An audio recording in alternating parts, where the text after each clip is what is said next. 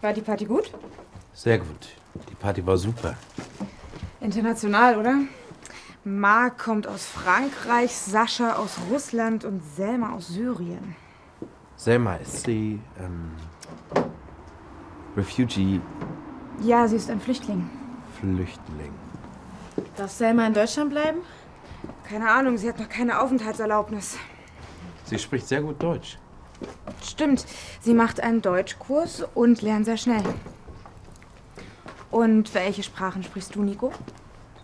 Äh, Englisch? Naja, ein bisschen. Und Spanisch und ein bisschen Deutsch. Ja. Ich spreche Spanisch, ein bisschen Englisch und ein bisschen Deutsch. Welche Sprachen sprichst du? Ich spreche Deutsch, Englisch und Italienisch, aber sehr schlecht. Woher kommst du? Welche Sprachen sprichst du? Ich komme aus Thailand. Ich spreche Thai, Chinesisch, Englisch, Deutsch, Französisch und Italienisch. Wow. Freunde.